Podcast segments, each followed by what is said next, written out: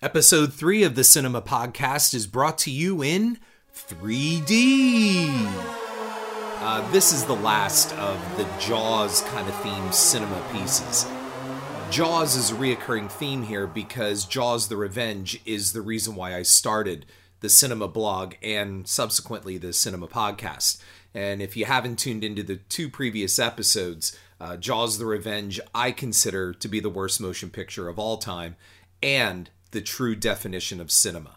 Now, Jaws 3D seems like it's an easy target, and, and on Twitter, a lot of people have said, no way, Jaws 3D is far worse than Jaws the Revenge. I think there's an odd mix here with Jaws 3D. I, I, yes, it was done by Universal Studios. Yes, Carl Gottlieb came back and has his name on on the screenplay, and a lot of the people affiliated with the first Jaws and, and even Jaws 2 do have their names on this. And and the number one person, of course, is Joe Alves, who was uh, the production designer for the first two Jaws films and a number of movies. Uh, he got the chance to direct Jaws 3D, and, and we kind of all know where that went. I don't think Joe Alves had the intent to set out to make a bad movie, unlike the filmmakers of Jaws the Revenge. Let's go back to the summer of 1982. I went to go see with a bunch of friends uh, an airplane spoof type of thing on soap operas called Young Doctors in Love. And the trailer, the big trailer on the front of that movie was for Jaws 3. And there was one catch to it that even as a young kid, I think I was in like 10th grade at that time, I was like, uh oh, because it was in 3D.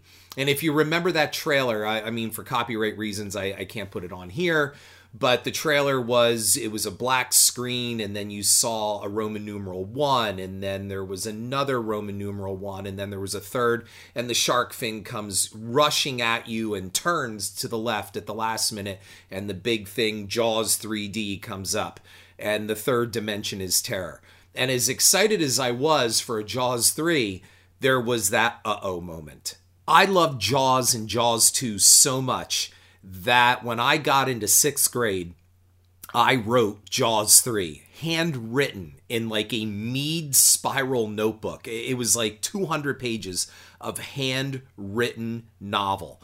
And I brought back Chief Brody, and of course, the setting is Amity, and, and I was in sixth grade, so what do you want? But that's how much I love Jaws and I could not wait for a Jaws 3. And, and, even in sixth grade, I'm like, oh, my, my book is going to get published and they're going to turn it into the third Jaws film. And, and of course, again, I was in sixth grade. But that shows you how much I really loved it. So to hear that there was going to be a Jaws 3 and then confirm that there was going to be a Jaws 3, but punctuated by the fact that it was in 3D, which was the new resurrected craze at the time I can't really say that that excited me too much. Now, I did have some other hope. The summer of 1983 also gave us Psycho 2, and I went to go see Psycho 2, which will be a separate cinema podcast. I went to go see that expecting the absolute worst and ended up walking out absolutely loving the film so much. I called my parents at the payphone in the mall outside the theater, went back, bought a ticket, and went back in to see another show of Psycho 2. I thought, well, maybe this will be the same thing here. Now, the summer of 1983 also gave us Return of the Jedi. And that was kind of an interesting uh oh moment, too, because I stood in line for, for Return of the Jedi for almost seven hours. And it was a great interactive experience in watching the film, but there was an uh oh moment there the Ewoks. So I was starting to, to kind of come into my own as, as a movie watcher uh, not just you know a wannabe filmmaker one day, but but for someone who watch movies to go, yeah, I'm dazzled by all of this marketing, but there are certain things in here that give me pause. So I was hoping none of that would follow me to, to Jaws 3. I was working at McDonald's in the summer of 1983 and I absolutely hated that job. And I remember Jaws 3 was going to open and I wanted to be there opening night. I used to bicycle five miles one way, uh, not in snow uphill, but I used to bicycle five miles one way to from home to work at McDonald's, and I switched shifts with this guy named Scott, and and he said, "Why? Do you have a date?" And I kind of said no, even though I, I was dating a girl. She really didn't want to see Jaws three, but anyway, he switched with me. And I got up there. Now, what McDonald's didn't know is that I was also applying for a job at the movie theater. I really wanted to get into the movie theater so badly to work as an usher. And uh, the assistant manager up there remembered me putting in my application and such, and uh, they let me in free that night. I remember getting up to the box office and they just waved me in like, no, no. In other words, I kind of thought, wow, I, I, actually might be getting a job here. They're they're kind of hooking me up already. I, I guess the point is is that films are to entertain and, and make us excited and, and, thrilled and and that was the fun of being a kid of, of knowing that some big movie or, or another installment of, of a movie that you love so much was coming out and, and i hope people listening can go yeah man i I totally relate to what you're talking about, which is why it was so soul crushing to see Jaws 3 in the theaters and go, oh, come on. Uh, again, Jaws 2 was an extremely well made sequel. You don't have to like it. A lot of people don't, but a lot of people do. And I think it's pretty easy to say uh, that Jaws 2 is the best of, of all the sequels, and, and that's really not saying much, especially with Jaws the Revenge in the running. But the film was already starting to be planned even before Jaws 2 was released. So they were thinking about what they were going to do, and, and and this thing got you know bandied back and forth, and there was talk that Verna Fields might end up directing it, and and they they had all these people attached, and then you know was Roy Scheider going to come back, and Roy Scheider definitely did not want to return, and then there was the idea to do a Jaws three kind of spoof film, a comedy and Matty Simmons and John Hughes were going to be involved. Uh, you know, of, of, course, involved with the Vacation movie at, at that time, and Joe Dante of, of Piranha fame, uh, the Spielberg's favorite Jaws ripoff, was was going to direct, and it was going to be called Jaws Three: People Zero. And I guess at that time, Richard Zanuck and David Brown, the original producers of both Jaws and Jaws 2, were, were still attached, or at least probably had some kind of right of first refusal uh, they they were brought this concept, and and David Brown uh, turned it down. And David Brown said, you know, it, it, would have been like fouling your own nest. In other words, look, we had a good thing here with Jaws and Jaws 2. To go and make a spoof is is just really kind of giving a middle finger to all the fans. In hindsight, they kind of spoofed it anyway with with Jaws 3 because Jaws 3 is actually a, a very funny movie. Verna Fields was involved. Now, as you remember, she was the Oscar winning editor of Jaws, and then she became, uh, I believe, a vice president over at Universal. And she contacted Joe Alves, the, the production designer from the first two films, and she said, Listen, they're making a Jaws 3 and, and they're kind of really screwing this up. And uh, Zanuck and Brown don't want anything to do with this. And she said to Alves, you know, probably because of his pedigree of being involved with the first two films, and from what I understand, he's a hell of a nice guy. She said you really should try to get involved, and and they're they've shopped out the film to this other production company. The rights were sold off to Alan Landsberg and Alan Landsberg Productions. Jaws 3D walks a fine line between cinema and, and all out Ed Wood filmmaking. Jaws 3D is actually mystery science theater cheesy kind of fun. Jaws the Revenge, there is no fun to that. It's just a cynical piece of product. Jaws 3D kind of keeps a foot or fin, if you will, in, in both worlds. And, and Alves revealed how a 3D concept came around. I mean, Alves said he was he was at a, a park in Florida and he saw some 3D underwater photography exhibit and he loved it and he said it was bothering him that they were making a Jaws 3 and there weren't really a lot of threes out there at the time. And and again you know when a franchise hits that third one a lot of people say it's the curse of the threes. There was Rocky 3 at the time and Alv said that he was just mulling things around and he said Jaws 3D and I guess boom uh, an idea was born. Somehow along the line they got I am legend author Richard Matheson involved and he wrote some kind of story uh, that was kind of, I guess, based along the line of the Matawan shark attacks from 1916. It would take place in the present day. The studio got involved, and, and executives started mucking around with Richard Matheson's script. And, and look, we all know how great of a writer Richard Matheson was. And he said that, oh, they, they made me rewrite this and do that, and they made me write a part for Mickey Rooney of all people. And Mickey Rooney was going to be in this movie, and then he ended up not taking the role, so that was all useless. And it just became a mess. And Matheson was not a supporter of, of the 3D thing at all. And, and afterwards, I guess he had seen the film and he actually lobbied to get his name removed from the Jaws 3 script. But they kept his name on there. And believe it or not, I, I mean, I guess I know why. That was a cynical move because when I saw that Richard Matheson had contributed to the screenplay, he was one of the writers, I'm like, well, this has got to be great. I mean, how could it be bad coming from Richard Matheson? I didn't know then how Hollywood really worked. So just because somebody's name is on something doesn't mean they had an active part in the project. Matheson's opinion of, of the 3D was was a, a thumbs down. He said it, it absolutely had no effect whatsoever. He felt the 3D was a waste of time. I don't believe Joe Alves set out to make a bad movie. I really don't. I think he had all the best intentions from from all accounts. I mean, everything that we've seen, look from Escape from New York and Jaws and Jaws 2, he's an excellent production designer. Jaws 3D was made to squeeze a few more bucks out of a film series that was never intended to be a franchise. Spielberg said that from the very beginning. Jaws is a standalone film, it doesn't need a sequel. And when they did ask him to come back for Jaws 2, he briefly entertained it. But he, I guess, in a weekend, from what I understand, he wrote a script for Jaws 2 that was based on Quint's story of the USS Indianapolis. But Spielberg said to bring this back to Amity, include the Brodies again, that's just silliness. And look, I got to admit, when when the first poster art came out, it was this poster of of the same shark from the first film, uh, superimposed looming over SeaWorld uh, with some water skiers in the front and a giant fin.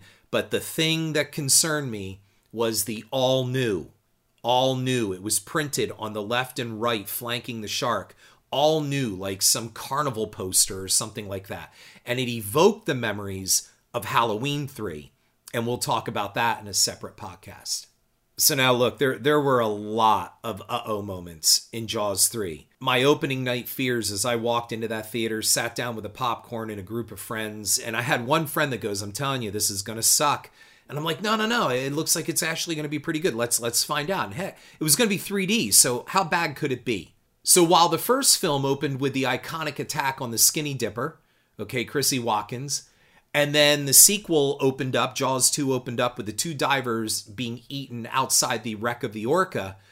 Jaws 3D gave us a large grouper fish bit in half with its mouth still moving, floating out into the audience with the magic of 3D. On top of it, the Jaws 3 titles come zooming up out of the bottom of the screen and chomp together like a shark mouth. Folks, we were only 30 seconds into the movie, and my friend looked over at me with the told you so look. So I want to look at some good things real quickly here to show how this offsets cinema.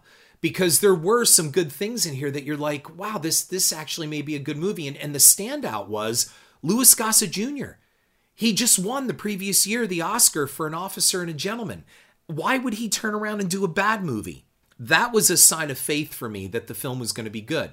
In addition to that, eh, it really had a good cast. I mean, Dennis Quaid, Bess Armstrong. A lot of people give Bess Armstrong a lot of grief. I thought she was really game for this. She looked like she was giving it all in that movie. You have Louis Gossett Jr., you had Simon MacCorkindale. And look, this was Lea Thompson's first film. I mean, it was a really likable cast. It was a shame that they didn't do anything with these people. I mean, Louis Gossett Jr. wouldn't win an Oscar and turn around and do a crappy shark movie. Oh, wait, we should probably ask Michael Caine about that. Look, as a kid, this next point, it seemed exciting, but it definitely files under the just because you can doesn't mean you should category. And that is, they brought the Brodies back. Now, Roy Scheider is not returning. Lorraine Gary had retired. Um, they're they're not doing anything else with the adult characters. And since this is taking place in Florida, somebody thought it was a good idea to shoehorn in Mike and Sean Brody. On the flip side, they cast two really good actors in these roles, John Putch and Dennis Quaid. They have a good chemistry together. I mean, I'm going to tell you that there is a kitchen breakfast scene between Putch and Quaid and Armstrong that hints at a better movie that could have been. It really does. Their their chemistry is good together. They're they're kind of just like running off of each other and they're very likable people. They have true chemistry. Ultimately, these three actors were were wasted in a really really bad script and story. Uh, even Richard Matheson said he he kind of like threw his hands in the air when the studio came to him and said, "and and you're going to put the Brodies back into this. You're going to figure the two boys in." And Matheson was just like, "You you've got to be kidding."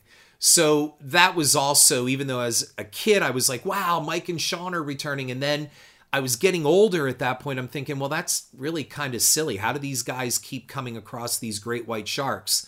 And then, of course, you've got the really big issue, and that is it takes place at SeaWorld. And SeaWorld is landlocked. So do we just kind of throw that all to the side and SeaWorld now borders the ocean?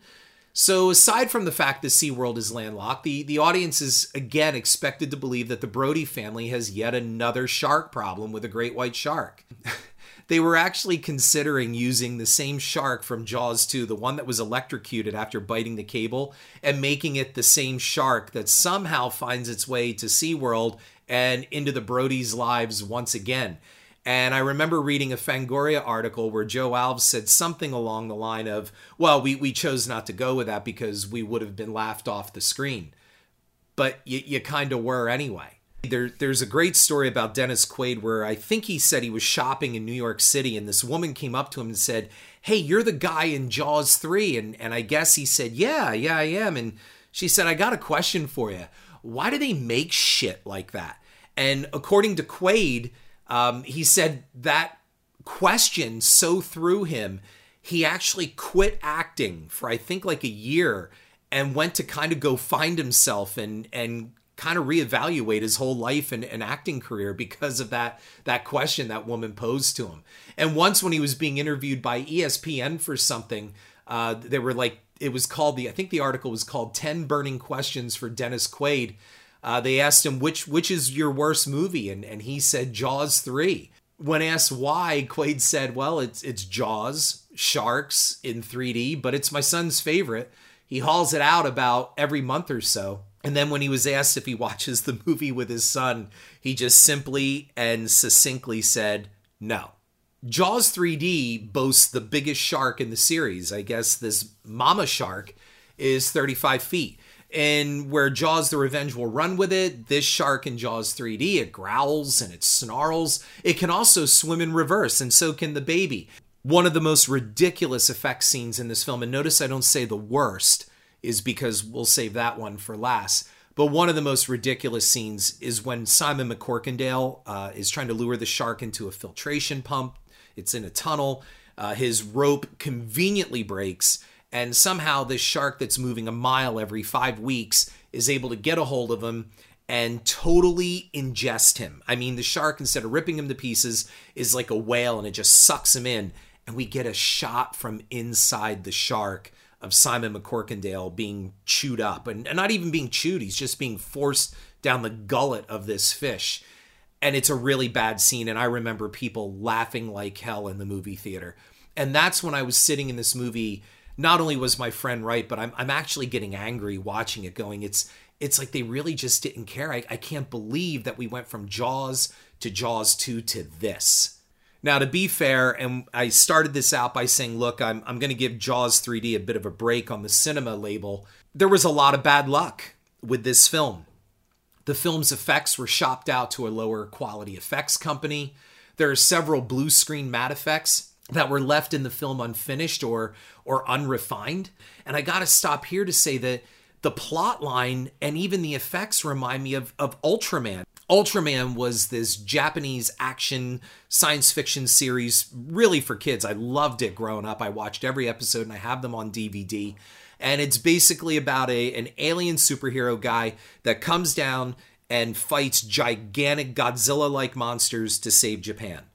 There is an episode in Ultraman, I think it's called the Undersea Science Laboratory or Science Center and there's this monster. It looks like a, a monstrous narwhal, and it's attacking everybody who have been trapped in this undersea science center. It's almost the plot of Jaws 3. And when I was watching Jaws 3 in theaters, I'm thinking, oh my God, I, I saw this on Ultraman. There are scenes in this where people are running through these connecting tubes in Jaws 3D and it's clearly blue screen. There, there's nothing matted into the background. And in one of these tunnel scenes, a little girl goes, Daddy, look. And he looks up and he goes, Oh, holy shit. And yet we don't see anything. What are they pointing at? What are they looking at? And that's because the effects just weren't finished. The film had to go to print before the effects were finished, and that's the studio's fault. That's not Joe Alves's fault. I'm sure he was mortified by that. The film just gave up trying. And that, folks, is cinema. Look, Ed Wood used toys, styrofoam plates, and hubcaps for his alien spaceships, but he was trying his best, man. He wasn't trying to screw anybody, he wasn't trying to cut corners. His effects shop may have been his living room, and he may have only had a budget of a few hundred bucks, but the effects budget on Jaws 3D was over 10 million. There's no excuse other than we just don't care. Where's that shark roar? Joe Alves is on record saying we tried very hard to make it a people picture. And you know what? I believe him. But one of the worst visual effects shots, and it's at the end, ever put to screen in a big budget movie is saved, as I said, for last. And that's where the shark attacks the control center at the end. I, I, challenge any of you, just go on YouTube. I have stills of it on my blog, on my cinema blog. Those are the real effects. It looks like they went into a SeaWorld souvenir shop, bought some $10 rubber shark toy, like maybe a 12 inch toy, and they just dangled that in front of a screen. And then it comes up and it, it shatters the glass, and, and it's not even moving and the glass shatters. Maybe they were trying for some stylistic, surrealistic effect, but it, none of it works. And then you're subjected to this rubber foam toy shark stuck in in the window bay area, and it's trying to pull out, and and it just looks horrible. I mean, it, was laughable, and I'm sitting in the theater going, I can't believe I'm watching this. David Hogan, uh, a special effects expert on Jaws 3D, said Alan Landsberg pulled the plug on electronic compositing the very day that shot was scheduled to be completed. When that scene was shot, it was done with a combination of a rear lit screen and front lit cloth. We told them at the time that it would be a real bitch to pull a film optical because the level of green are different. That's why you have such a mess at the end of this movie between the green screen and the matting and that awful rubber shark coming up to the window. It's just terrible. But then, just when you think it can't get any worse, the shark is killed by a yellow grenade still in the hand of a dead Simon MacCorkindale. Because again, sharks, I guess, swallow their prey whole, and somehow this shark can function, swing around with a huge hunk of meat in the form of Simon MacCorkindale stuck in its throat while it's wedged in that control room tower. And the open space around that fish shows it could pull free at any time. If it was able to reverse out of a giant filtration pipe, why is a broken window giving this 4 ton, 35 foot mother trouble? The movie ends, nobody applauds. It isn't like Jaws, it isn't even like Jaws 2, no one's applauding. But there was this kid ahead of me, around the same age, maybe a little older than me, and he turned around, I guess, to his dad or somebody. He said, yeah, you know, that that was pretty good. I, I don't think it was that bad at all. And I wanted to be like, reach out and grab this kid and shake him go, Did you just watch the same movie I did? I saw this movie for free and I want my money back. If this film had been anything but a Jaws movie, it could be accepted, like a, a Roger Corman cheesy B movie fun fest a shark run amuck knockoff or, or a bad monster from the sea ripoff like Up from the Depths, if you remember that. My God, I used to watch that every time it came on HBO, especially at 2, 3 o'clock in the morning. Here is another aspect of cinema that I call the hit and run. And that is when you know you have a really bad movie, you know that that audiences are not going to respond well to this, but there's a chance to make your money off of it before anybody knows how bad it is. You throw it out at a certain time in the box office scheduling, knowing that people will rush out to see it, and by the time bad word of mouth gets around, you yank it. They did something very similar to this. Columbia Pictures did this with John Belushi's last film called Neighbors. They knew they had a troubled film, and, and the, the, the history of that film, you can go and research that all on your own. But they had a troubled movie and they knew it. It was an uneven film, and, and they really suspected they had a bomb on their hands. So they selected a time over the Christmas holiday to release this just as people would come see it. And over this holiday, everybody's distracted by the holidays and such. They'll pour into the movie to see it. It will make its money, fingers crossed. And then they're going to pull it before the really bad word of mouth gets around. The movie is a mixed bag, and whether you liked it or not, the fact is it was a financial success. It was not a bomb, and that was because of the hit and run strategy. They did the same thing with Jaws 3D. While Jaws and Jaws 2 were released in early June, end of May, Jaws, I believe, was end of May, again, first week of June, same with Jaws 2. Jaws 2 was like second week of June. In other words, you have the entire summer for this movie to run, and that is the intent. They're going to run this thing all through the summer. Not Jaws 3. They threw it out right at the end of July, going into August. They knew they had about a two week window before the really bad reviews and the bad word of mouth by people gets around, and then they're going to yank it. So people poured in to see this film because it's Jaws, and here it is. The movie made a profit. This movie was making money. Jaws 3D was making money even when they pulled it. I think it was like the number five film, somewhere there. It doesn't matter. But it was in the top 10 of money making movies and they yanked it. And that tells you why. They yanked it because they knew that that run wasn't going to keep going so long. And it's better to yank it now while the press is saying that it's in the top 10 rather than saying this movie really sucks and when those bad reviews start hitting the paper. Remember, this is before the internet. So it's before a movie could be damaged within 24 to 48 hours of its release. This was called the hit and run strategy. And that, folks, is cinema. Look, I'll give you a quote right from the Gambler's Handbook. The hit and run strategy is more a general approach to a gambling session than a system for a specific casino game. As the name suggests, the hit and run strategy is more a guerrilla style attack on the casino. In its simplest form, you take a short term approach to your gambling and lock in any short term for profits by leaving when you are up. There's the key by leaving when you are up. The worst effect from cinema is the conditioning of the audience to lose the ability to differentiate between bad filmmaking and cynical filmmaking. In fact, they soon lose the ability to recognize great filmmaking. Cinema numbs us into acceptance of whatever we are told is good. Folks, we need to demand better. We need to understand that sometimes it isn't, it's so bad it's good. It's just plain bad. That's it for the Jaws stuff. We're done. I've made my point. Jaws the Revenge is cinema. I'm going to say it's 50 50 with Jaws 3D because I don't believe Joe Alves had the intention to make a bad movie. Thanks for listening. Hope you enjoyed it. And I look forward to our next podcast. Keep in mind, demand better. Head on over to iTunes and give me a like and review. And if you want to read my cinema blog, you'll find it at horrorfuel.com forward slash author forward slash Harrison. If you like this podcast and if you're an aspiring filmmaker making your way through the independent film minefield, I offer one on one coaching sessions by phone or Skype. Email me at this site or class of85llc at gmail.com for information and pricing.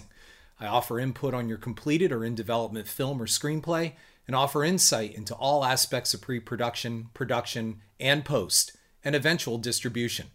Hope to hear from you.